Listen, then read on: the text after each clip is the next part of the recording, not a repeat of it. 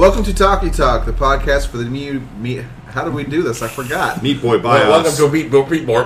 Welcome to We've Been Taken Over by Robots. So we have a lot to talk about. Good to already be off the rails. But welcome. We've had kind of a long hiatus due to the holiday and being in the dark corners of the dark web. Whoa. Even the dark web has its own dark web. He speaks for all of us. All four of us had an illness at some point. Yes. It's true. We totally forgot how to do this. So on today's podcast, we're talking about what we've been watching. We're going to try to keep it to... recently, so we don't talk about 4 weeks worth of stuff. Then we're going to talk about the week's film news, including TV news and video game news if we got it. But first, we're going to talk about what we've been watching, and I think TJ wants to kick us off. Yeah, I, along with all of us, I think, watched a ton of movies the past few weeks, especially being sick and laid out. Just easy to put shit on. So I won't spend too much time on a lot of things, but I rewatched a few old series. Tried Indiana Jones again. Watched all four of those movies the past 3 weeks. Still not a huge fan. The Raiders is definitely really good, and Last Crusade's pretty good, but Christmas Gold, Temple of Doom are both rough watches for me. Yeah, I've always run that for Raiders being the best. Yeah, they're good. I tried that. I actually randomly rewatched the Dark Knight trilogy. Yeah, that was weird. I still say Batman Begins doesn't get enough credit, and I don't think Dark Knight Rises does either. I think it got shadowed a little much at the time, just because it's not nearly as good as The Dark Knight, but still. It's good, I think. If it's been a while for anybody, you want to go be right. I had fun rewatching those. My favorite is still Dark Knight, and I still think, despite all the acclaim, Dark Knight is underrated. It's amazing. Yeah. It's a really good movie. Watching it again, Heath Ledger just ridiculous. Knocks that role out of the park. Mm-hmm. He's in that movie way less than you think he is, too. He's just so dominating when he's on there. And then I think we're going to do a separate episode in the future because as we're recording this, as you're hearing it, I guess, we're a few days away from Star Wars Episode 8. So me and Brent did this for Force Awakens, where we went back and watched all the Star Wars movies, or not all necessarily. I watched all. I couldn't bring myself. I just was kinder to myself this time, so I just watched the really good ones. I even skipped episode 1 and 2 when I watched it, and then yesterday they just happened to be on TV when we were like cleaning around the house, so I watched 1 and 2. It was awful. But we're going to talk about that in a future podcast, Brent and I, anybody else who wants to join out of the two of y'all, not anybody else. I do want to spend a little bit of time talking about The Force Awakens, because I rewatched it for the first time since the month it came out, and I think David saw it for the first time. I did, I finally saw it. Talk about that for a little while. I spent some money and rented it. Nice. Cool. Have you seen all the Star Wars movies now? Are you still Yes. Rogue One you saw? Rogue One I saw about a month ago. Nice. Nice. I wasn't sure if you had seen all of the original trilogy. Yes. Like sitting down and watching them. I saw it not as early as a lot of people, but I saw it in late high school. Okay. So what do you think about Force Awakens? As a first-time viewer, I'm curious. Yeah, I've kind of like gone beyond the wave of it's amazing, then people saying it's not that great, it's essentially A New Hope, and then being outside of that was kind of nice. I thought it was really good. Nice. Yeah, my favorite character is the character that's on the screen for like maybe 10 minutes, is Poe Dameron. Yeah. He's great. I'm hoping he has a lot to do coming up. Yeah. I also love John Boyega as the stormtrooper turned like action hero. It's such like a realistic. We're talking a little bit before the podcast. Such a realistic thing. It's like what the hell's going on? Right. It's essentially his character trait. Yeah. And Brent was talking about he sees the Force and it's like, how is everybody not just going, holy shit, guys? Did you see that? Right. Everybody uses the Force all the time. That's he interprets it. Right. Yeah. Han's like, we need to get into this thing. And he's like, let's just force it up. Yeah. Non-stop force. Yep. But I thought it was really good. I thought action sequences felt... the thing I didn't like as much about Rogue One is action sequences just seem like Marvel Studio Atlanta backlot for everything. You could copy and paste from Civil War into what was going on there. It felt a lot more visceral for me. Yeah. And Force Awakens. I think it's a lot more practical aliens and stuff. Less CGI, more like, I don't know, Muppets. Yeah. I mean, for real. Yeah. They were legit Muppets in the early ones. But I thought it was really good. Nice. I think my Letterboxd review is like, I think the Star Wars thing has legs. Oh, nice. I really like the... I rewatched it, too, this week, and all I'll say is I really forgot how much I enjoyed the attack at Maz Kanata's place. Yeah, it's a really good scene. That battle after that scene is so good, where you get that one continuous shot of Finn watching... He doesn't realize he's watching Poe fly and, like, take out TIE fighters. It's a really good shot. Yeah, and Kylo... stalking Rey through the woods is really creepy and good. Yeah. Mm-hmm. Adam Driver's really good in that role. He is. I know this whole backlash thing about he's an emo meme now. Yeah. But I thought he was good. It makes sense with the story, too, of him, like, struggling with the light in the dark. Mm-hmm. Like, him not knowing what's what. Sure. I'm glad you liked it, though. It's top 3 Star Wars movie for me, for sure. So they're allowed to make more Star Wars movies. I give my stamp of approval. Yeah, nice. Man, I watched some new movies that were stinkers. We'll float through them. I did catch Jim and Andy finally. Nice. It's great. Won't spend too much time talking on that because we have a lot. I will say that Cassandra never seen Man in the Moon and loved the documentary. So if you, I was curious about that. If you feel like watching it without it, I think it's okay. Okay. Watch Little Evil, which I know Chris has seen. Yeah. It's not that great. You can watch it, I guess. So yeah, Little Evil. It's the Netflix original that's kind of a spoof on The Omen and a bunch of other horror movies. It's like one of the worst movies I'd recommend, probably. It's fine. It's worth the watch if you like horror movies, I guess. Cassandra liked it a little more than I did, and she's a huge horror fan. But it's right at that edge. Yeah, it's close to being just a little too boring. Did you watch A Dog's Purpose, Chris? I did not watch A Dog's Purpose, but I did watch its companion movie, Megan Levy, which I will talk about later. What is A Dog's Purpose? Not the film, but what's the purpose? Pretty much be awesome for humans, apparently. Just be slaves. What a fresh take. Yeah. Be an affection slave. Don't watch A Dog's Purpose. It's like beyond Brent's invented phrase of tear-mongering. Should I watch it with Kelly? Oh, God, no. No. I'm an animal lover. Should I watch it? No. But it says it's got a dog on it. Yep. That's true. They got that part right. So where does the porpoise come in?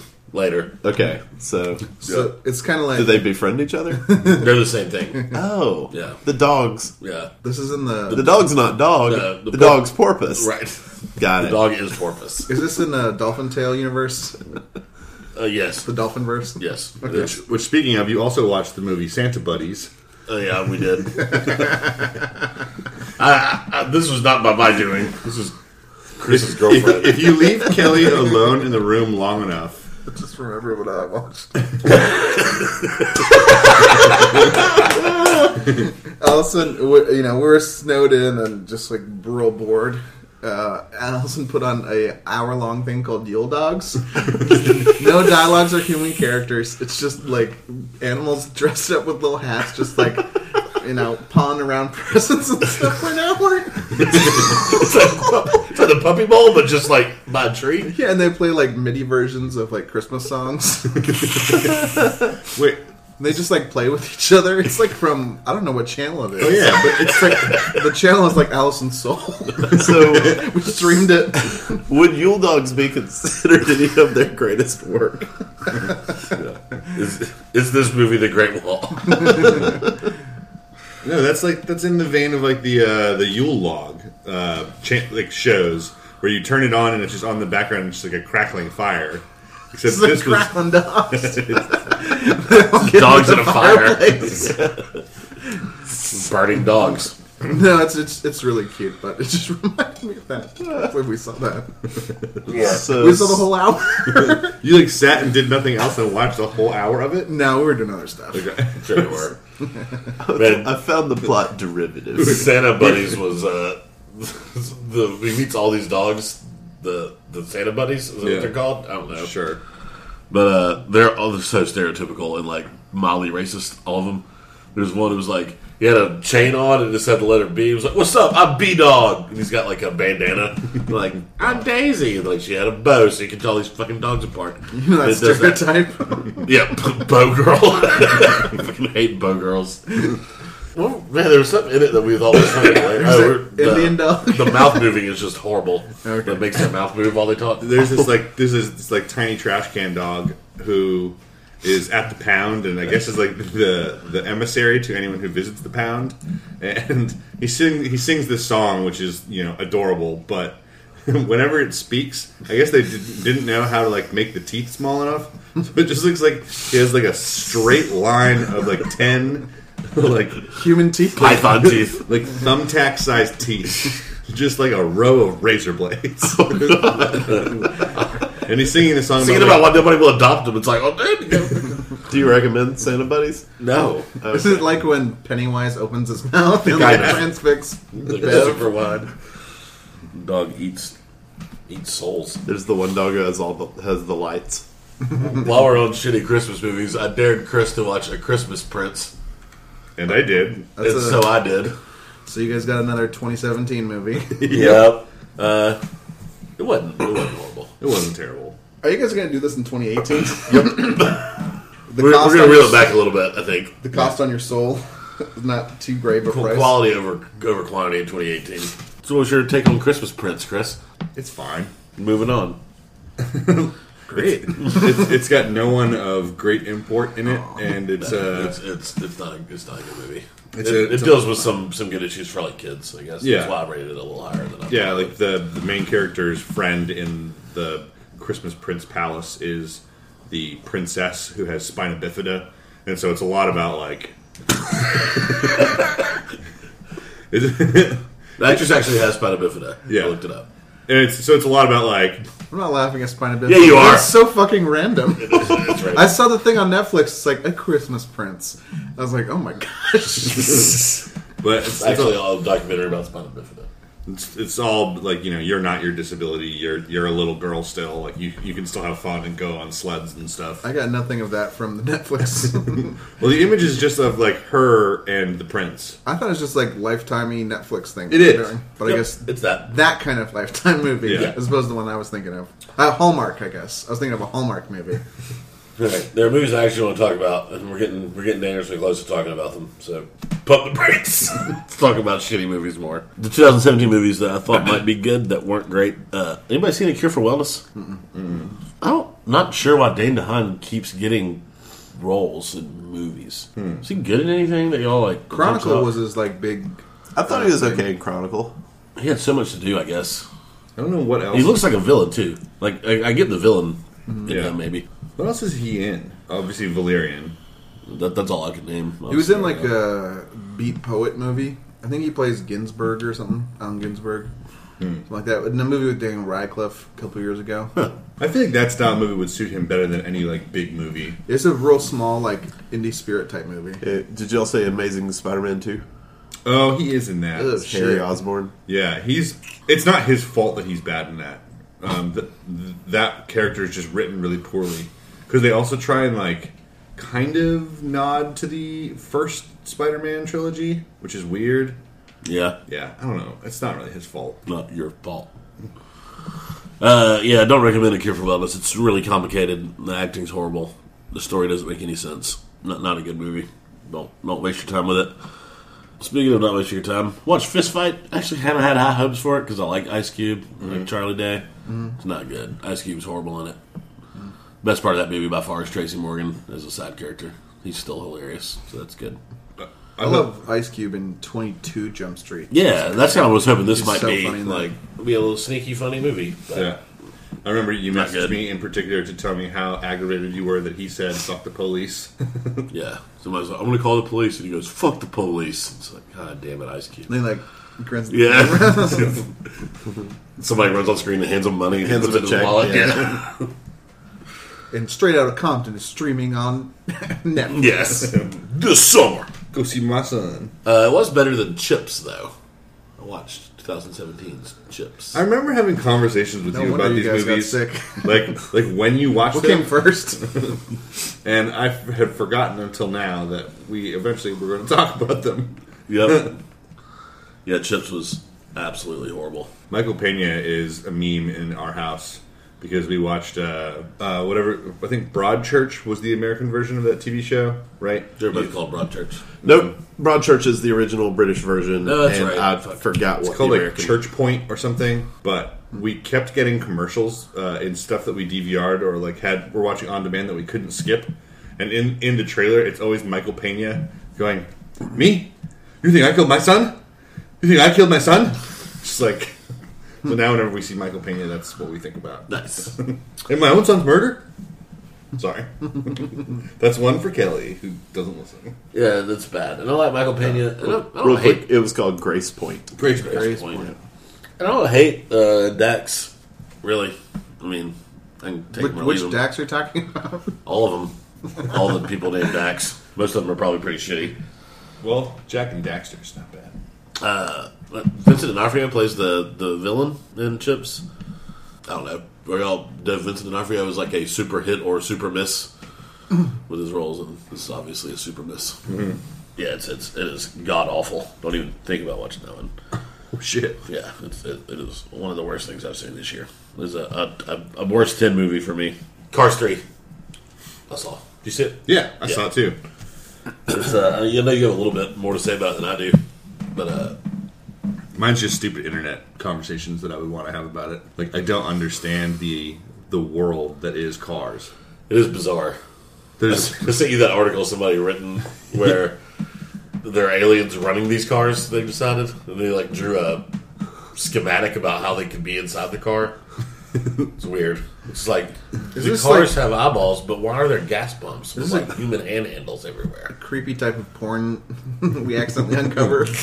Well, I originally started the conversation with TJ about there's a scene where Lightning and his racing coach, who I forgot her, Cruz, go to a demolition derby track by accident because they think it's just like some no-name racetrack, and they could, his whole thing is he was taught to race by running dirt trails out in something bluffs. I forget what the fuck it's called. Radiator Bluffs. Yeah. And Radiator Springs. Radiator Springs. We got there. And so but it turns out to be the demolition derby, which to me is like the most disgusting fucking thing to exist in the universe of Cars. It's like a suicide match. It'll be like gladiators. Right. I was about to say it's like gladiation.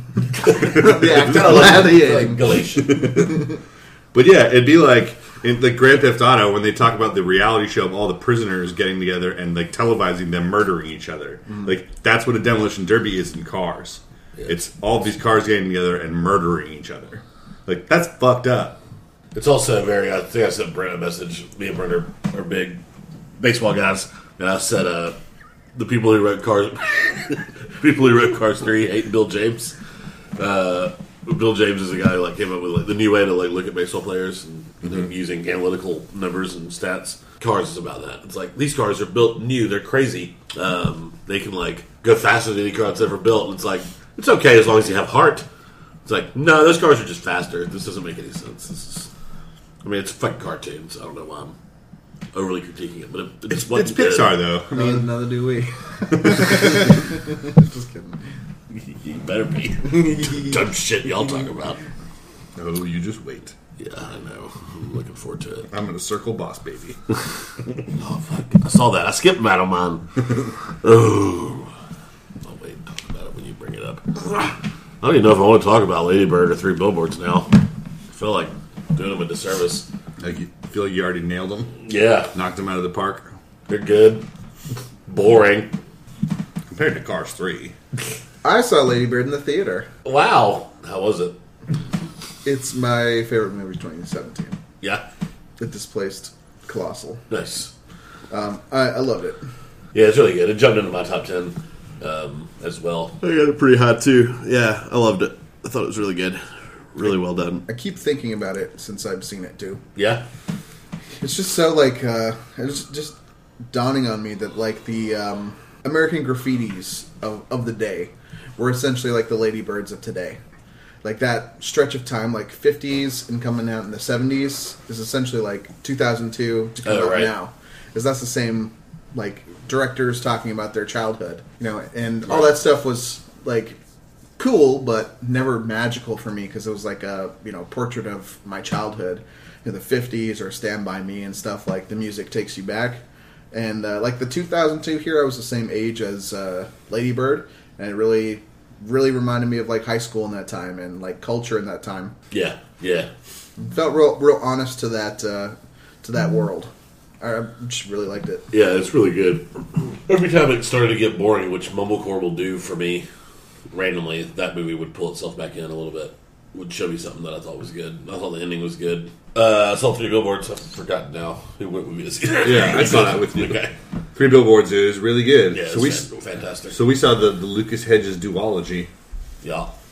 Yeah, it was good. It jumped into my top 2 or 3 for the year. Three Billboards did. It is the most Coen Brothers movie you'll see this year. Interesting. True. I'll call that shot now. And they wrote one this year. Uh-huh. Yeah. Yeah. But this is just like, it's just perfect. I mean, it's centered around like local rural cops who aren't good at their job, and then somebody who is just going to make their life a living hell until they pay attention to her. Mm-hmm. So it's just, it's a great vehicle. It's far sadder than I thought, but it was also way funnier than I thought it was going to be. Yeah, it's not a black comedy. I wouldn't. Mm-hmm. I think it's a drama with comedic elements. Yeah. As good as McDormand is, Rockwell and Harrelson are mind-blowingly amazing. Yeah. The whole supporting cast is good, too, but those two particular, I thought. Yeah. But Sam Rockwell has his dance.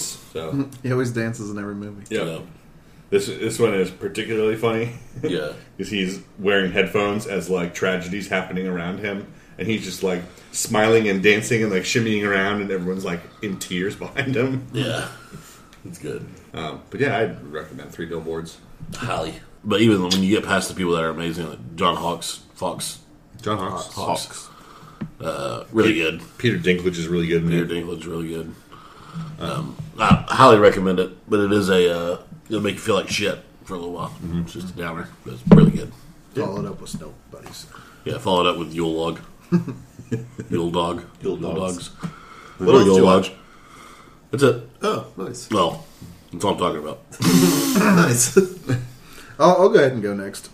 I saw some stuff. I kind of curated it. For TV, Top Chef came back. Yeah. I don't know if you caught that. I didn't catch the... We had the DVR and set up for Top Chef, and it picked up the 6-minute preview. Yeah. And so I saw it on there, and I was like, oh, fuck yeah. Like, Top Chef is back. And I started it, and then like it said the recording stopped, and then I realized that I'd been swindled. And so all of my excitement for Top Chef went away, but I'm excited. I like the cast. Because that's the preview thing was the first 6 minutes of the episode where they introduce all the chefs. Mm-hmm. Yeah, there's some characters. There's been a series of Top Chefs that have one or more multiple cooks from Atlanta. Mm-hmm. Not this year. No one from Atlanta. So you just have to root for people based on the character and quality of their moral fiber. My favorite in years was Katsuji. Yeah, he's interesting. Yeah, and I think since Katsuji, they've tried to find someone who is like Katsuji. And so there was one guy on there who was like, I cook like Jewish, Asian, Amish food. It was like, what? Yeah, the guy who cooked soul food, Amish food. Yeah, soul food, Amish. Restaurant called Butterfunk. Nice. That's a great name. Because Katsuji... famously is he's Mexican, and he cooks kosher Japanese cuisine, mm-hmm. And was always like, oh, what's the dish you're preparing for us, Katsuji? And then like 10 minutes later, he's done describing it because he's got like 60 ingredients in it. Yep, ends up being his downfall. Yeah, but it's entertaining. It's in Denver, Colorado, so there's going to be a lot of like wild game and stuff. In one of the previews, they cook Rocky Mountain oysters. And have a nice, fun pun with it. I wonder if they cook some dope in any of their foods. Because they can. Maybe. Mm-hmm. There's a show on Viceland that's really irritating, where it's a cooking competition, but they use some primo bud. Yeah. Most Vice shows have just such an air of like, man, how fucking Vice is this? Have you seen any of the things for Hamilton's Pharmacopoeia? Yeah. I fucking hate that guy. It's like a guy who's like a drug scholar, but he's like also one of those guys who you talk to, he's like, man, I live for psychedelics. And he wears an all white, he wears a white long sleeve shirt and white pants and like big thick rimmed glasses, and that's what he wears just all the time. I don't know. is really trying to be a character. He seems like the specter of college freshman friends past. Goes through Christmas badass.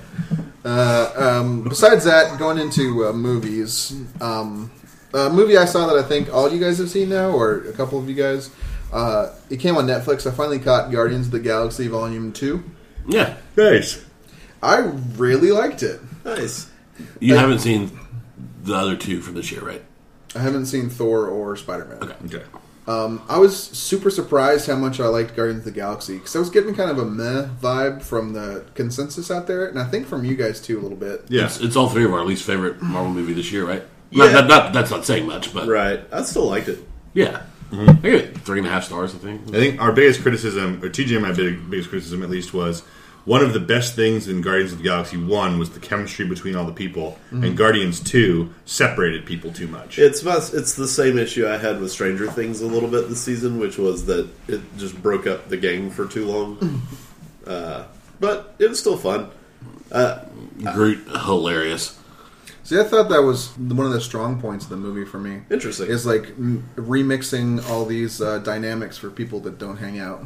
It's fun. And I must have been in a weird headspace. I think I was telling one of you guys this at trivia, but I was almost in tears at the end of the movie. I'm not going to spoil what happens, but I had no idea how beloved I thought I held that character, you know, in such high esteem. It's like a character I took for granted is... Mm-hmm.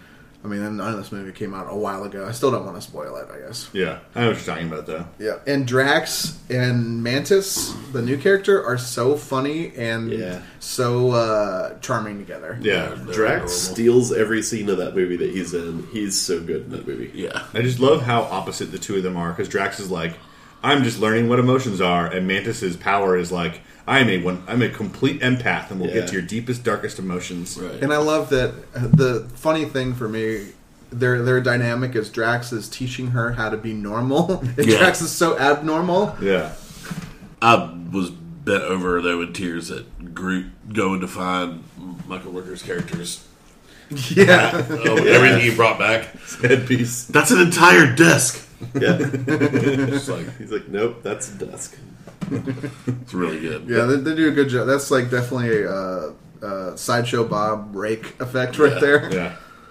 As it keeps going, and he's like, all right, the next thing. And then he'll bring out a thing, and you just start laughing. And then they cue the music. It turns like a musical montage of him bringing stuff back. Mm-hmm. Like, just hard commits. That was my second favorite Bautista movie this year.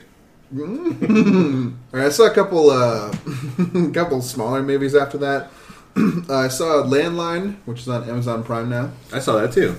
I thought it was pretty good. Yeah, I love Jenny Slate. Very small, modest movie, but yeah, Jenny Slate is such a natural at being naturalistic. And it has the less weird Duplass brother. Yep, Jay Duplass. Mm-hmm. It's weird. I saw that a lot of people who just didn't get why it took place in the mid-90s. Mm. They just like that was the biggest sticking point for them. Yeah, and I think it does a great job of avoiding the comedy of, isn't this the 90s? Right. Like, nostalgia stuff. There's some things that are a natural output of it. It's like, you get your, payphones, and you get your, like, you can't talk on the phone in your bedroom, or, like, I gotta fax something. There's a plot detail that's uncovered by someone trying to find a floppy disk. Mm. Nice. You know, coming back, and... I don't know, maybe I'm just aging into it where I remember that, but it doesn't make a joke out of it. And it's just a family drama. Yep. Cool. But very enjoyable. From the director of Obvious Child, and I also liked Obvious Child. Yeah, I like that movie a lot, too. Mm-hmm. Yeah, she's good.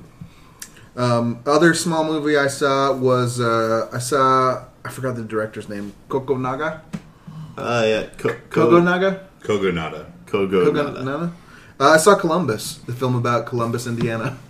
Yeah, as did I. I'd never known about Columbus, Indiana before this movie was created. Yeah, it's a postmodernist architecture tourism spot. Hmm. I really enjoyed this movie. I really liked it.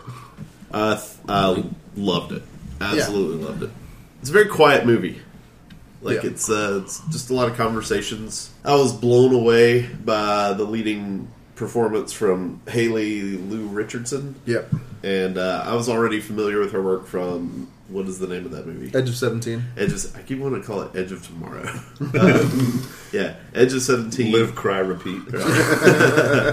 Nice. Yeah, yeah. She was great in that movie, and then she is fantastic in Columbus. Yeah, I think she's going to be a star of indie stuff going forward. Maybe just a star.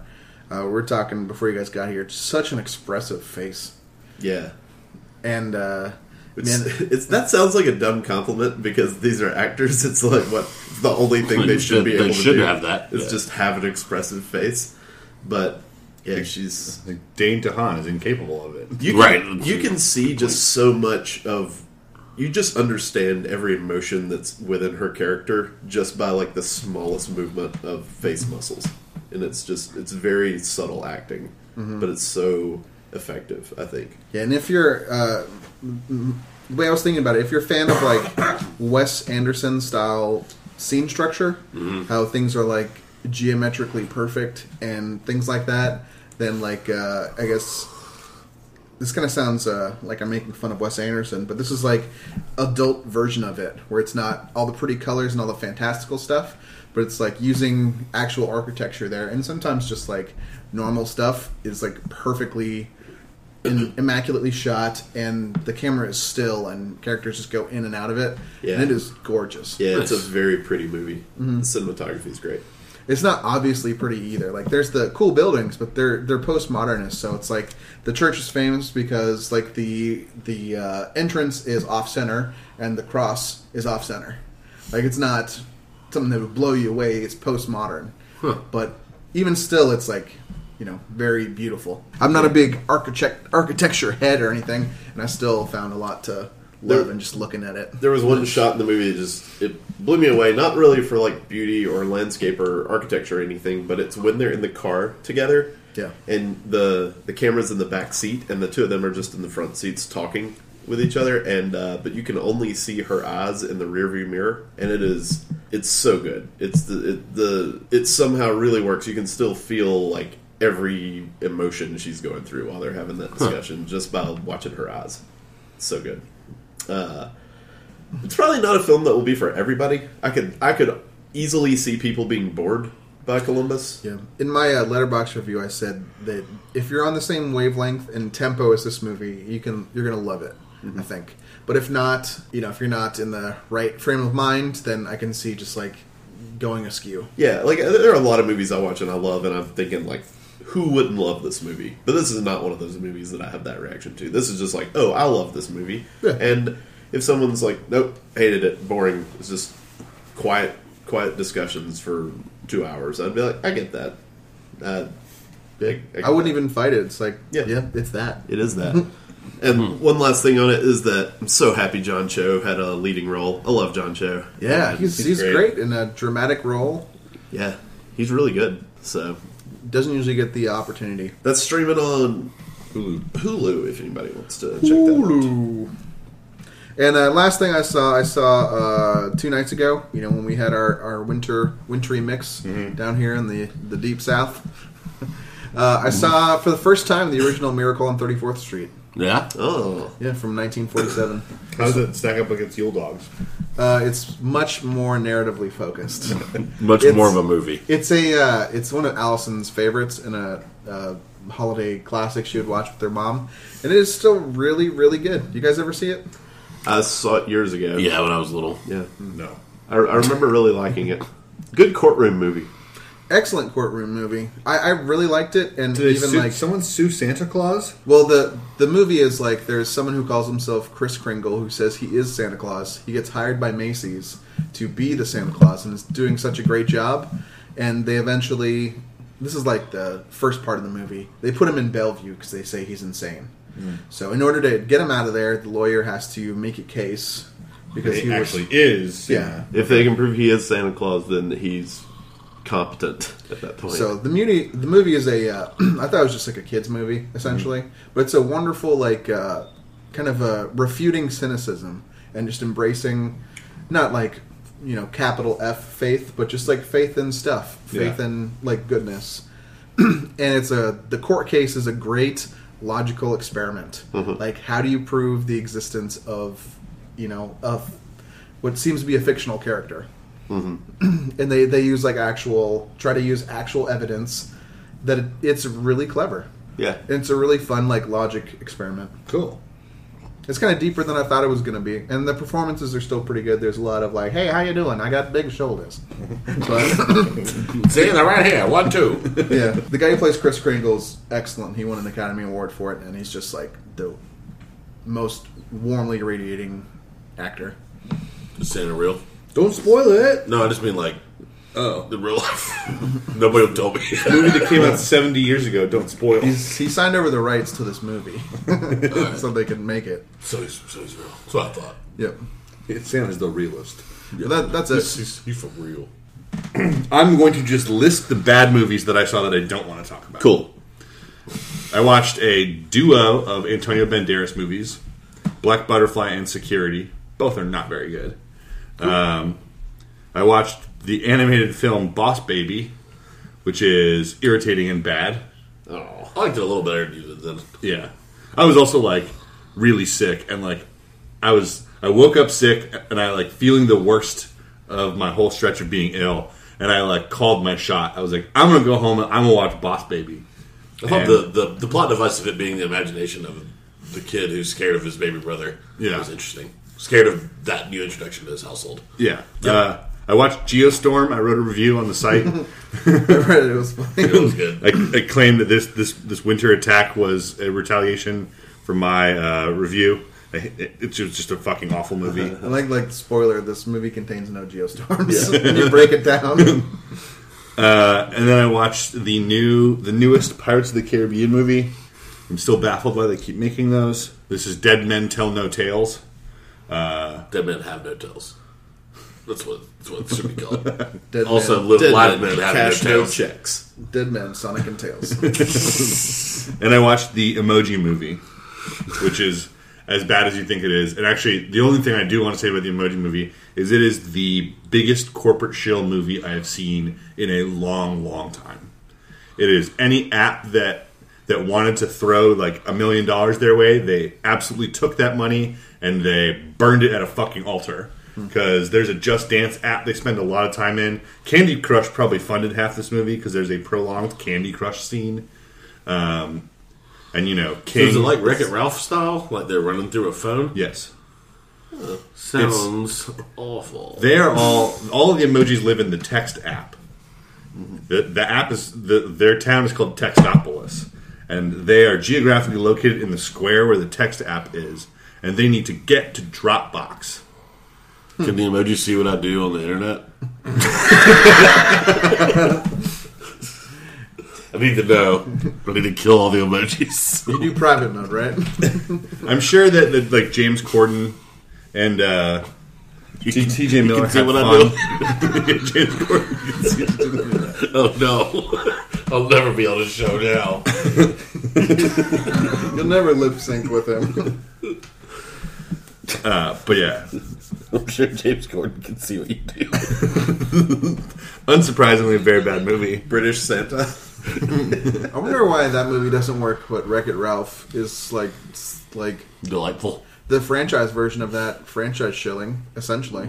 But it's a delight. Because at the heart of Wreck-It Ralph, it's about how he's a bad guy who doesn't want to be a bad guy. He doesn't want to be remembered for... you know, being a villain. Mm-hmm. But in the Emoji Movie, it's about the meh emoji who wants to express more emotions. So he doesn't do that by doing good things or by being more expressive. He does it by going on, like, a caper through a phone and all these different apps.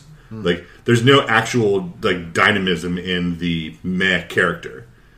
It's irrelevant what emoji he is. Mm-hmm. If anything was him... Yeah, every emoji only has one emotion. That's why they're emojis. Right. So, like, if it was... Well, and that's the thing that I'm convinced that Apple paid money to set this up for the animojis to come out. Because, like, at the end of the movie, he, like the boy who owns the phone sends the girl he has a crush on an emoji. Because it was set off by that because Matt was 5 different emojis at the same time when she sent it to him. And she was like, what the fuck? But so she sends him meh now, and it like moves around as she's looking at it, and she's like, huh, awesome. Like, which is essentially what animojis are. Yeah. Is stuff where you can like make it more expressive. But I don't know. Garbage movie. Watch it if you're interested in the difference between it and Wreck-It Ralph, but I think it's just, it's heartless. I'm going to research paper on it. I'm going to do an academic comparison of... compare and contrast. Yeah. And then, again, just quickly, not that I didn't like these movies, but we've talked about them in some context before. I saw Atomic Blonde. TJ, you were right. I really loved it. Mm-hmm. The two big set-piece fight scenes are fantastic. Mm-hmm. The one-shot, like the 12-minute scene, the fight through the apartment complex is amazing. All action movies should be like John Wick and Atomic Blonde. Yeah. I saw Wind River, which you talked about last time we met, TJ. Wind River. Yeah, I was David wasn't here for that podcast. You might listen to it. But. I listened to it. Yeah. Wind River's really good. I still want to see it. It's amazing.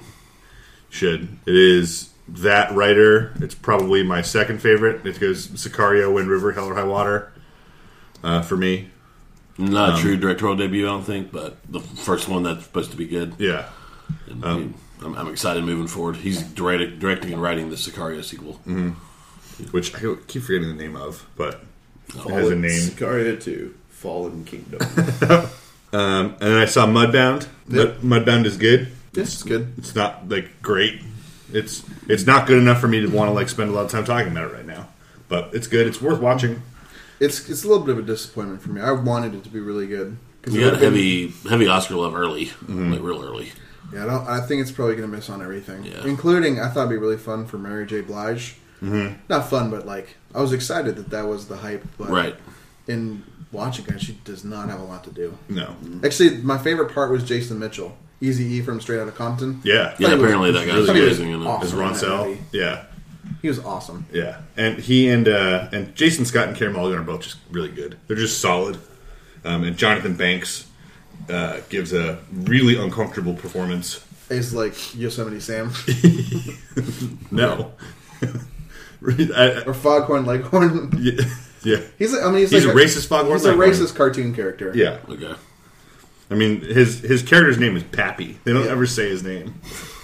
So that's all the quick ones. And then the ones that I don't really want to spend too much time talking about. A bunch of Netflix ones. Yeah. This is all 2017 movies. I rewatched some and watched some older stuff. Oh, and the other one that I saw that you've talked about, David, I watched Finding Francis. Yeah. Which is kind of a movie, kind of a 2-hour-long TV show from Nathan For You. Just, I love that style of comedy. Yeah. So uncomfortable. Yeah. Tim and Eric Andre are things that I both love, and Nathan For You just kind of like slots in there perfectly. Yeah. And I think my take on his style of humor is like where Tim and Eric... have the zany end that's the release of the uncomfortable tension. Nathan For You like never does. Yeah. It's tantric. It's relentlessly weird. Oh, and I finished Naked, TJ's least favorite movie of the year. After he announced that it was clearly his least favorite movie of the year, I decided to finish it. I think there's a good chance that when we do like a year in review for movies, that all of us have a Netflix original movie as a worst. Yeah. Yeah, I mean... Y'all might have the same one, you and David. Yeah. Does it involve an inexplicable accent? Yeah. Alright, so now I've got a stable of interesting movies to talk about. I watched the Jake Gyllenhaal Boston Marathon bombing movie, Stronger. Oh, yeah? Yeah. It's really good. I wasn't prepared, or not... I thought it was about something else. Mm-hmm. I knew it was about the Boston Marathon bombing... But I thought it was about his, like, the triumph of will over, you know, like, walking again with prosthesis.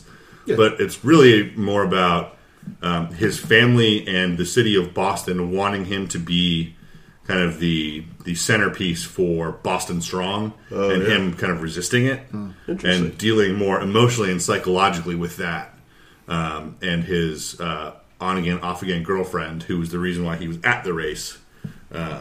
Kind of struggling with helping take care of a double amputee. That seems a lot more interesting than the movie that is being advertised. Yeah. That Because those scenarios always try to find a mascot to make everybody feel better afterwards. Right. And sounds more complicated than the biopic about, you know, a wheelchair-bound hero. Had a few movies I've come across that way that I think have done that poorly. We talked about that one earlier, but we talked when you were gone about, like, Chappie suffered horribly. Yeah. For marketing. Mm-hmm. And then there are a few that came out last year. I think the Boston Bombing movie I thought was marketed bad. I finally watched it, and it was way more interesting than the trailers made it look like. Yeah. Didn't Deepwater have the same kind of effect on you, sort of? Deepwater. Not what you thought it was, or was it just better than you thought it was going to be? It was better than I thought. Okay. Yeah. But anyway. Along those lines, and also similar to, you know, American Hero status, I watched Megan Levy. Movie's getting great reviews. I just can't bring myself. It's a dog thing. Yeah, it's not. Yeah, it's such a tough hurdle for me. I want to take this opportunity to kind of spoil it, but kind of encourage you to watch it. Nothing. The dog doesn't die. Okay. And this is the dog ever sad? Does he lose limbs or anything? The dog is sad. Yeah. By the way, when me and Dave are like, I don't know if we can watch it. It's a dog thing. We don't hate dogs. We're not like fucking another dog movie. Fucking stupid dogs. But it's a bubble face. What the fuck is her name? Kate Mara. Kate Mara. Yeah, she has a very bubbly face. She has very round cheeks. She's got like a little button nose. I understand. Yes. Okay. Is it Kate Mara and Rooney Mara, or the other way around? I don't know. Kate Mara and Rooney Mara. They're sisters. So. They pronounce their names differently. They do? Yeah. Subscribe, and we'll cover that on a future podcast. Rooney Mara and Kate Mara. Or Mara sisters, return any of our hundreds of interview requests. You can set the record straight here. It's Kate Mara, Rooney Mara. Yeah, I think. Right. Okay.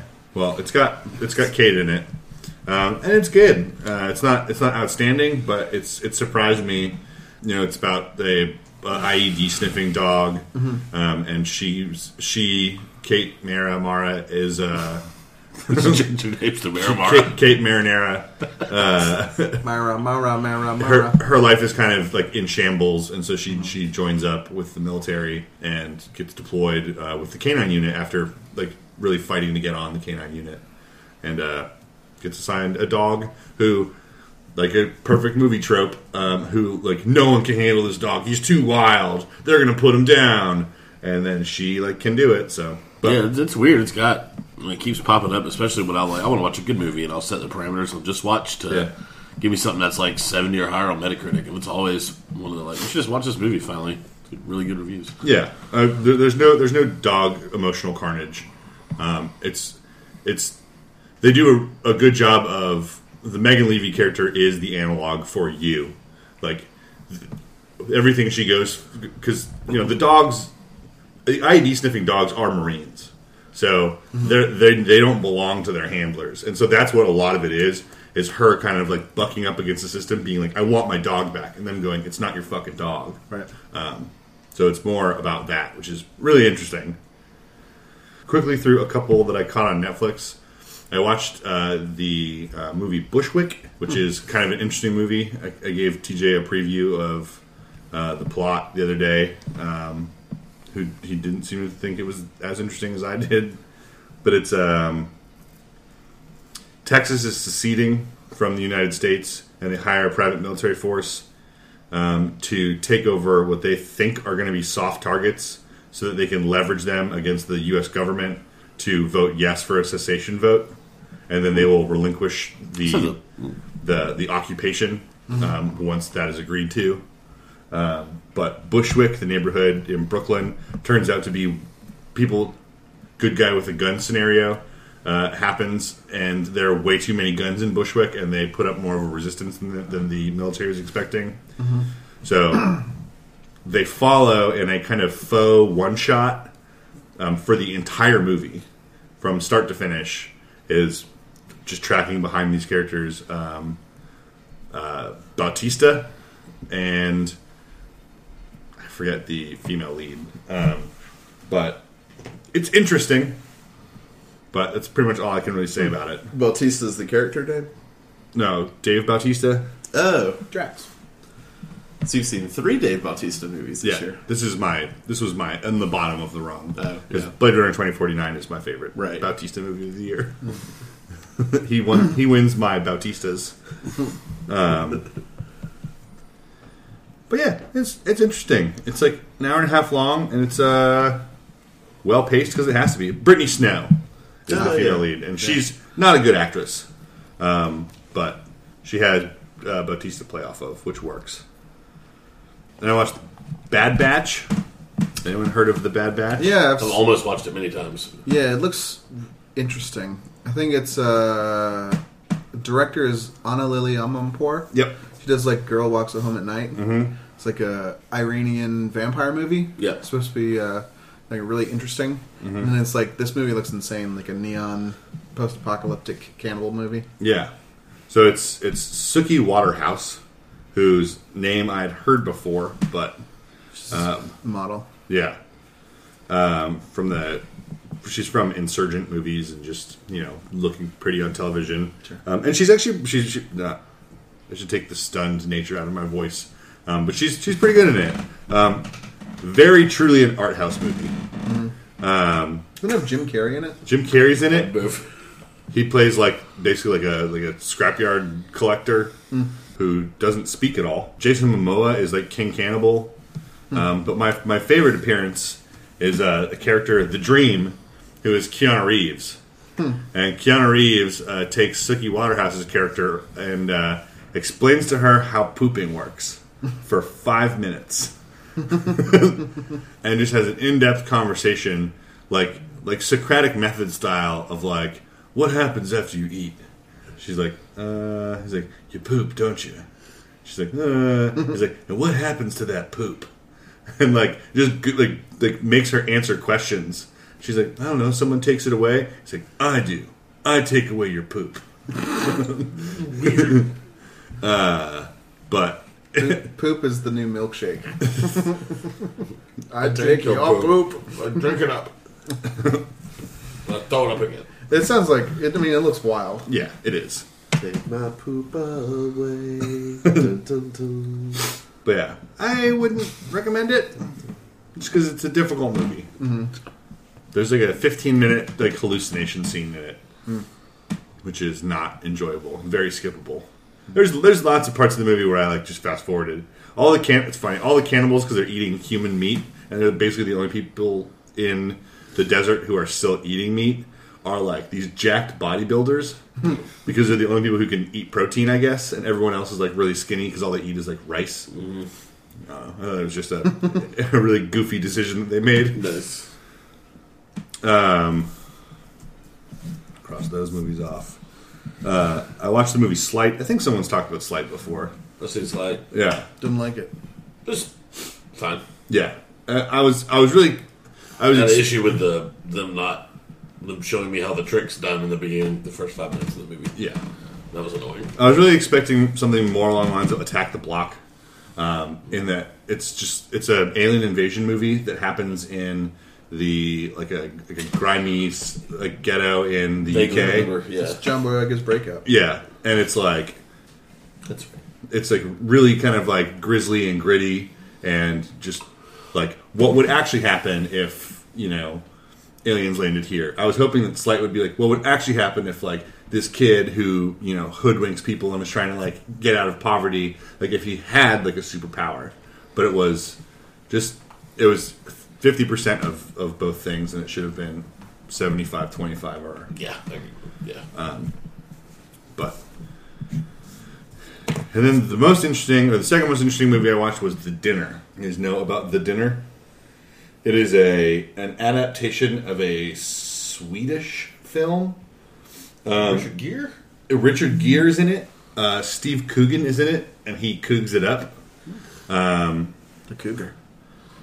Cougs. Coogan and Gere are brothers, and Richard Gere is running for Senate, and Steve Coogan is just a dickhead.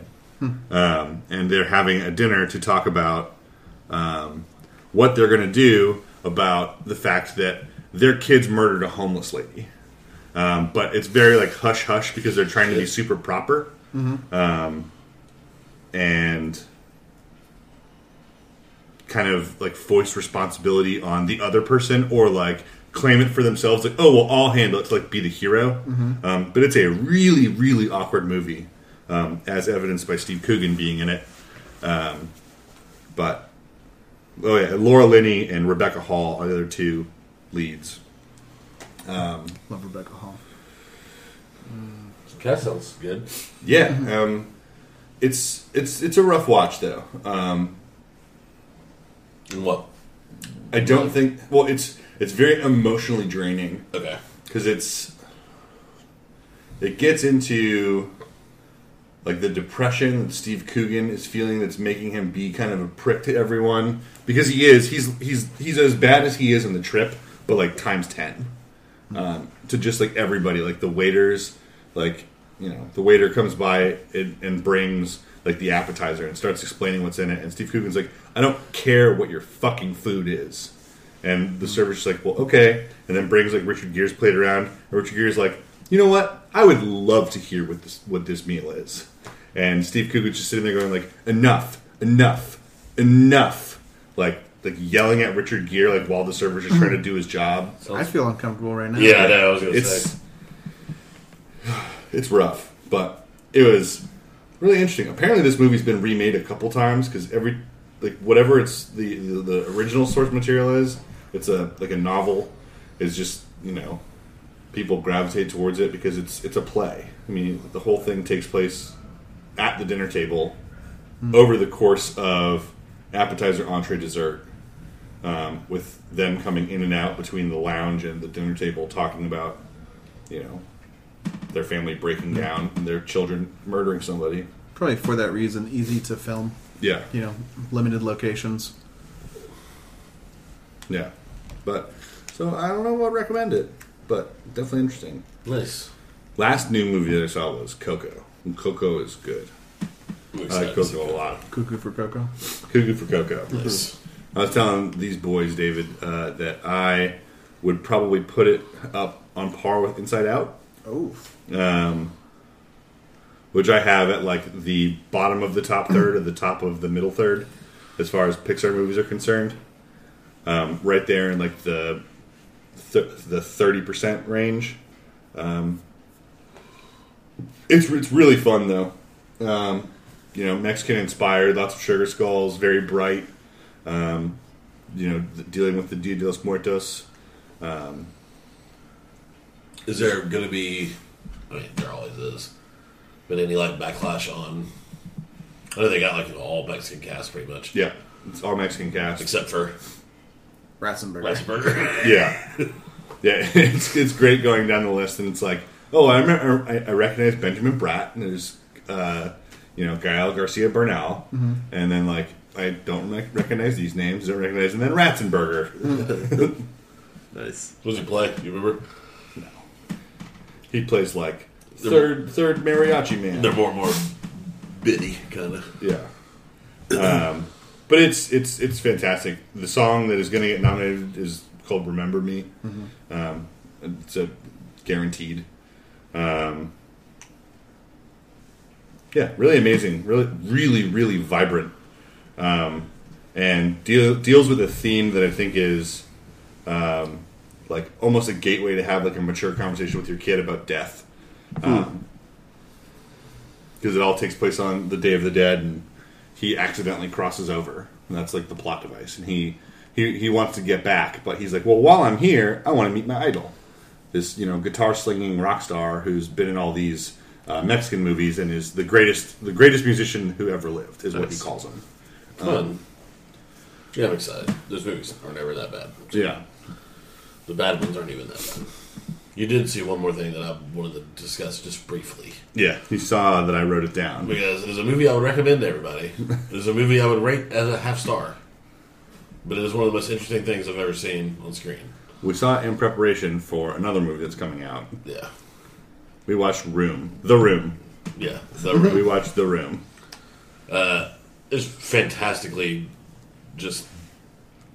magnificent that there was a movie made that was that bad. Yeah. It's super interesting. Because it's, I mean, worse than the worst thing you've ever seen by leaps and bounds, right? Yeah. I mean, it is. I can't even describe how bad it is. It's worse than, like, a softcore porn. as far as like the plot and acting are concerned. Like they hold the camera still on softcore porn. Right. It's like it's they're on the roof and it's on a filmed on a green screen. Like if you watch the balcony on the roof, first off, like why is it on a green screen? I don't know. But you'll like if you look at the edge of the balcony, you'll see it just like constantly vibrating. Mm-hmm. And then the story is just bizarre. It's nonsense in how simple it is and how unnecessarily long-winded they try to make it. Like, the plot of The Room is there's a couple who's together, but the woman doesn't love him anymore, so she cheats on him, and then the man finds out. That is the entire plot. But there's so much more. There's a street tough named Chris R. There are no other Chris's in the movie. Stuff like that. It's like, what the fuck? Why is this thing? Within the span of a 2-minute conversation, characters will come in with an intention and with a stated motive for why they're having this conversation and why they're making the decisions that they're talking about. And by the end of that 2-minute conversation, we'll believe the exact opposite of it. An old woman comes in and tells her daughter that she's got 2 months to live. She's at the end of her rope. She's going to die. So she wants to make sure that everything's ready because she's going to die soon. Her daughter says, but they cure breast cancer all the time. And then the mother now has a sunny disposition. And she goes, you know what? You're right. You've really turned my life around. It's like just complete fucking nonsense. Yeah. Yeah. I mean, if you can find it streaming somewhere, it's really, really hard to. And this is honestly one of those movies where I don't care. I think Tommy Wiseau owns the movie. He does. It's never been streaming. It's never been HBO, anything. Nope. But this is a movie where I don't really care about it. I'll not speaking for the podcast, but for me, find it and watch it somehow if you can, because it's bizarre. Especially with The Disaster Artist coming out. Yeah. I really wanted to watch it before I saw The Disaster Artist. Yeah. Agreed. It's a trip. It had us, like, cackling. Yeah, it was bizarre. The tough Chris R even wears like black sock hat, black tank top, black cargo pants. So he's a bad guy. He roughs up like the 16 to 24 year old kid who also lives in the apartment complex. Yeah, but they still treat him like a child. Yep. Everyone knows Johnny's your father. But there's a confrontation between Chris R and Denny, and then later on Denny's explaining why there was a confrontation. Him is like, I got some drugs from him. And they're like, why'd you get drugs? He says, I needed the money. It's like, what'd you need the money for? I needed to get drugs. It's like, but why'd you need those drugs then? Because I need money. It's like, what is happening? They shift the focus on what drugs are they? And he's like, it doesn't matter. He's got a point. It doesn't really matter. And then someone says, like, you've lost the plot. And the old lady goes, what's the plot? And it's like, she gets it. She gets it. But... yeah. I mean, interesting to listen to, and obviously it's a cult favorite. I don't know where to jump in because I've never seen it. I just know about the clips, and I'm just absorbing. Yeah, it's wild. Like I said, it's a 5-star movie that I would recommend to everybody just because it's so weird. Yeah. The famous scenes that are clipped out for people are bizarre in context and out of context. Because there's no context. Right.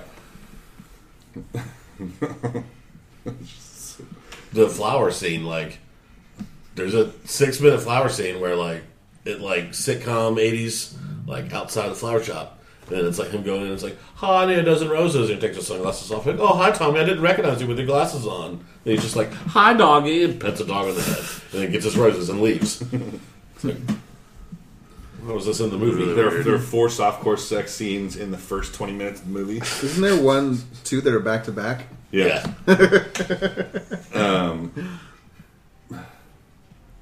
It's the stuff that you haven't heard about from The Room is just as baffling. You know, Tommy Wiseau's like, Lisa, you are tearing me apart. Like, that stuff is funny and infamous for good reason. But, like, there's a scene in an alleyway where, like, you know, conversationally, they're just kind of, like, you know, japing, and they kind of, like, touch this guy on the shoulder, like, hey, what'd you do last night? Just kind of, like, playfully, like, just glances him on the shoulder, and he like dies, like literally dies. He falls over into a trash can and is like, "Oh no!" They pick him up, like put him over their shoulders, and they're like, "Should we take you to the hospital?" And first Mike is like, No, I'm good. And then they start walking him off screen. He's just like, yeah, I need to go to the hospital. It's like, for what? It has nothing to do with anything else. Like, they don't even have to do that. There's nothing that happens at the hospital. No, there's no reason for that scene at all. No. Like, there's nothing. And it's them all wearing tuxedos throwing a football around. Their purpose for wearing tuxedos is never explained. We thought that this was like the wedding that was supposed to happen. But it wasn't. But it wasn't. And then they keep talking about like, oh, well, the wedding that's coming up. And it's like, why were they all wearing tuxedos? And who are these new characters who have large speaking roles who are changing the hearts and minds of the main characters who we haven't been introduced to yet? And there's 10 minutes left in the movie. It's like, oh, that's Philip. It's like, yep. Yeah, I should have known. They can't afford to film at night, so they just go to bed during the middle of the day all the time. Yeah. Like, the windows will be open like this, and she'll be like, I'm tired, I'm going to bed. Yeah. Tommy Wiseau, like, walks by. You just picked up the paper. Like, yeah, and it's, like, daylight. Walks in, opens the door. She goes, I'm going to shower and go lay down. I'm going to go turn in for the night. I guess it's arguably nighttime. Don't want to spend that much time on it, but, man, it's just... If you never come across a copy, sit down and waste an hour and a half. It's amazing. What they really should do is for the disaster artist... They should give a digital download code away anytime, like whenever you buy a ticket to that movie. Like they should have like baked that in. That'd be good. That would make me go see that disaster. Yeah, right. Well, that's all I got. I played a game, but I want to play more of it before I talk about it. All right, I'll go. I've pared my list down to one movie that I'm going to talk about. Is that what you were doing while we were all jawing over here? No, I would like to recommend the movie Personal Shopper from 2017. Oh, yeah. With Kristen Stewart. Have you seen it, David? No, but I've heard a lot of the reviewers I listen to and critics I listen to really like it. I want to withhold a little bit of info on the movie, but I will just give a very basic plot. She plays a girl, an American, living in Paris. Kristen Stewart, right? Yeah, Kristen Stewart plays a girl living in Paris. She is grieving over the death of her twin brother, who died of a heart condition that she shares. And she is a personal shopper for this fashion icon who lives there. And... It's just kind of about her... It's kind of about both those aspects, about her being in this job where... that's the kind of job where you just have, no personal identity to yourself. Mm-hmm. You're all you do for a living is just... You're professionally an extension of someone else. Right. Mm-hmm. And so she's struggling with that and also struggling with the loss of her brother, too, which is... It's a fascinating movie... It is a very surprising movie in certain ways, and I say the less you know about the movie, the better. Mm-hmm. What I told you doesn't really matter too much to how it affects me or how it affects you, but she gives a great performance. It's fantastic, and it's one of my favorite movies of the year, and it's definitely one of my favorite performances of the year. Mm-hmm. So I recommend Personal Shopper. She was famously when it was in Cannes, the first non-French actress to win the Best Actress for that movie.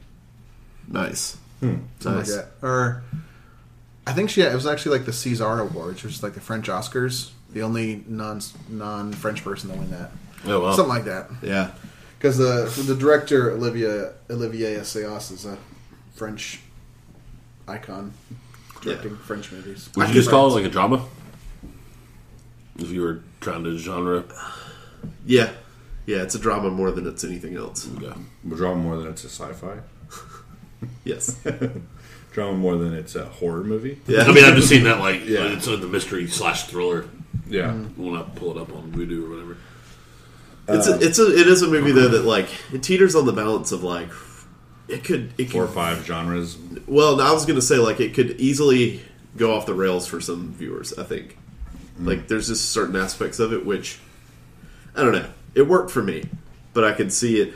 So also I was reading about its reception at Cannes was the first audience that saw it booed it at the end. And then later, when they screened it for different audiences, it got like a 4-minute ovation. It's fucking people that can. Yeah. Yeah. Anyway, I mean... I'm excited. Yeah, I mean, I saw Spider-Man, Thor. They're good movies. Thor made me laugh a lot. Valerian. I echo what TJ had to say about Valerian. So, yeah, that's enough for me. Do we want to, since we haven't been on for like 2.5 weeks, do we want to talk Survivor? Since we're running so long here, yeah, pick it up next week. Let's plant the flag in the ground and say that there are some. It's a good time to be a Survivor fan. It's interesting. It's got really good. Got interesting. Yes, yeah. People finally decided to play. Yes. People finally like revealed their game. Yeah, I liked this past week's episode. But. Yeah. We have nothing really to report from the challenge camp. Did you watch the Are You the One finale? Yeah. They figured it out. They did. Nice. There was how close excuse me, how close were they for the previous episode? The last time they had a they were there. Okay. They made a call on one couple and it was kind of like a keystone call where if they would have gotten that right, then they would have gotten the rest right. Mm-hmm. But they flipped one. They flipped Shad and Olivia for a different pair, and just kind of the dominoes fell wrong for them the previous episode. Did they all figure it out, or was there like a spearhead? Like, there's spearhead. There's always if they figure it out, there's a spearhead guy. Keith, the Virginia Tech grad. Yeah, he was a Virginia Tech grad. He went to school for like business and statistics, and so he just like sat down and made everyone in the house sit down and just run through scenarios. And they showed more of it this year than I think they ever have. They actually showed them like physically sitting next to each other and like working it out where we would have had that this many beams. So assuming that, see that's the part that's more interesting to me. Yeah. That show always said more interesting than more of that. Yeah. The Challenge or Train with $1 Million or whatever. That show always seemed like it'd be fun to watch. Yeah. Also, real frustrating at the same time. Mm-hmm. The Challenge, Champs vs. Stars, not super interesting. But like the 6 people have left the show in 2 episodes because of injuries. Yeah, you told me something about that. Prior commitments. T.O. just left. He got into an argument with CT and then just drove home. Yeah. One of the guys... I don't need this. And he's like, well, I didn't waste, like, $80 million. CT said to T.O. Yeah. Because T.O. declared bankruptcy. Right. And he was like, all right, I'm not going to punch someone on camera. Yeah. I'm going home. And so then T.O. drove home. One of his cast members, they were getting, like, destroyed in a challenge. He's like, I'm going to call T.O., see if he'll come back. And he called T.O. and he answered the phone. He's like, yeah, I don't need that. He's like, all right, well, see you later. Well, sounds like he's got to be a dick and deserved it, too. Yeah. He got called out for being an asshole. The guy's feelings hurt. Yeah. He got called out for being an asshole because he was just being rude to people. Like, saying, like, oh, someone breaking their ankle and someone's dad almost dying is like... It's like she doesn't know if their family's going to pull the plug and he's in the background going, boo-hoo. Yeah. It's like, fuck you. Hey, grow up. Really good football player. You're the one who cried about, that's my quarterback, talking about... Tony Romo potentially being injured. That's right. Jesus. That's my teammate. That's my quarterback. But yeah, that's all we've got for the reality stuff that we normally round up. Yeah, it's been kind of mild. I'm just excited Top Chef is picking it back up. Yeah. And I'm excited. They already have the next challenge. Yeah, starting, it's coming in a couple weeks. Well, I think because I think Champs vs. Stars ends prematurely. But January 2nd. Yeah. I'll watch it. Yeah. And then I think we talked about, since we haven't been on for so long, we could do a news segment, but we would need probably another hour to cover all the news the last 3 weeks. Yeah, so we're going to kind of pick and choose what we cover over the next few weeks, I think, and sort of slow leak over the past 3 weeks. And we'll get caught up here for too long. Most of it's going to be Oscar stuff anyway, and we're going to cover the hell out of that. So yeah. Well, what movie do we want to recommend for this weekend? Is anything coming out? Yeah, I mean... Come on. Star Wars. Give me those Star Wars. Yeah. Near and far wars. Yeah, it's definitely going to be that, but I'll try to find something for non-Star Wars people. Yeah. Ferdinand is the other one. For non-Star Wars people... Just Ferdinand is Star Wars. That's the only movie that's come out. For non-Star Wars people should just become Star Wars people, and then you can go see a good movie this weekend. The rest of the studios are just wisely staying away from Star Wars. There's something else that I heard about it. in the dystopian future where Disney buys Fox, you're going to have to become a Star Wars fan, or they're going to root you out. Man, these next few weeks are so crazy. Last week is Disaster Artist Wonder Wheel. This week it's Shape of Water, I, Tonya. Next week, Star Wars. Then the week after, Greatest Showman, Downsizing, The Post, All the Money in the World. Then Phantom Thread and Molly's Game. Like, shit. Shape of Water expands. If you haven't seen that, that's definitely one I would see over Star Wars. If you're not a Star Wars person. Okay. Yeah.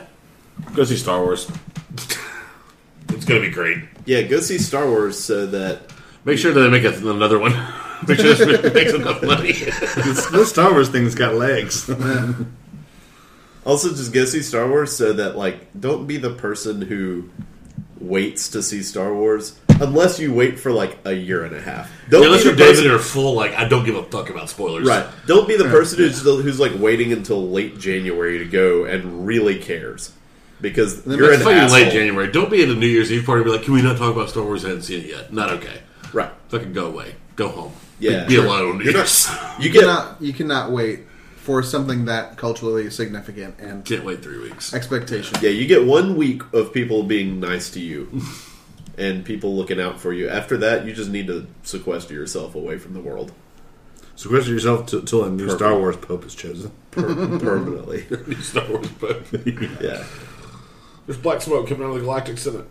I'm looking at the cast list of Star Wars: The Last Jedi, and I don't even want to like ask you guys any questions about them. You sure? Because you don't ask big Star Wars questions. Because those might be spoilers. Oh right, we don't stay away that bad. Yeah, but I stay pretty far away. I'm excited Laura Dern's in it, and she's got cool purple hair. Yeah, remember that from the. She's got purple hair. Fuck David. The GQ thing. Yeah. Movie ruined. I love it's like a spoiler. She has got like a headband on the whole time, like a headdress, and it's like, but really, John Williams. It'd be bad if there's like a murder at the start where all you see is someone's purple hair, and then Laura Dern has like blonde hair for most of the movie, and it's a big reveal at the end. Or she's got a secret, like the murder, the lightsaber was the color of my hair, and then it's at the very end, purple. It was Mace Windu.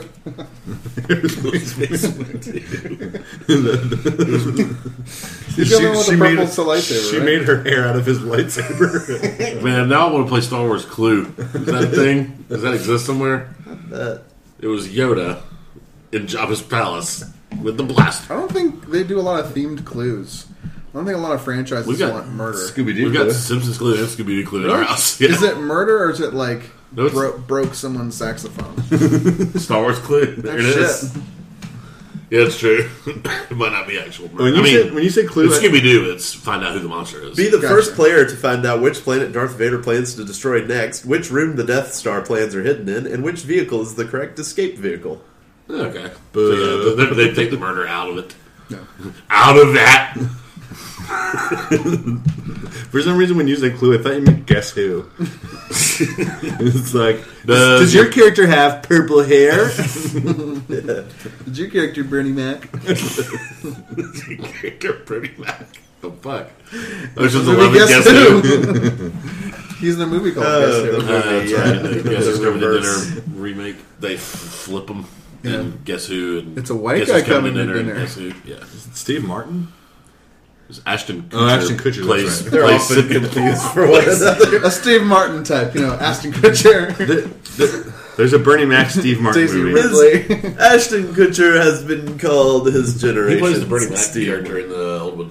Who plays the dad? Burt Lancaster? No, Spencer Tracy. That's right.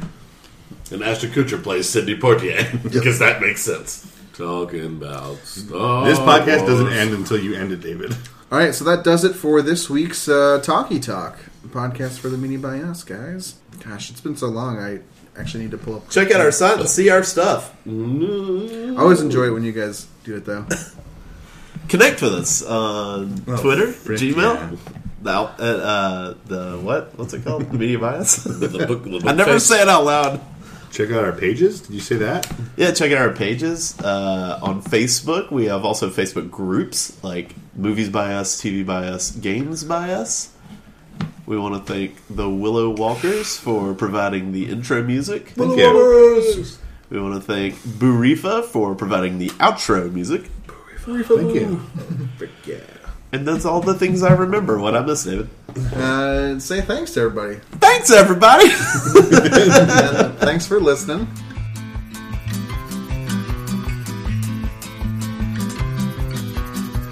Kicking rocks down old dusty roads. Small town slowpokes long time ago. Kicking out records of all the things that I know. All the things that I know. Give them the self-destruct code. Yeah. Give me the codes. Give me codes. And this is where you go, Alexa, turn off the house. Alexa, turn off my Amazon car. This is for the future. People go back and listen to podcasts. We'll kill them. Car, drive off road. What could happen if the car Alexa, turns off? Donate funds to MediaBias.com. The MediaBias.com.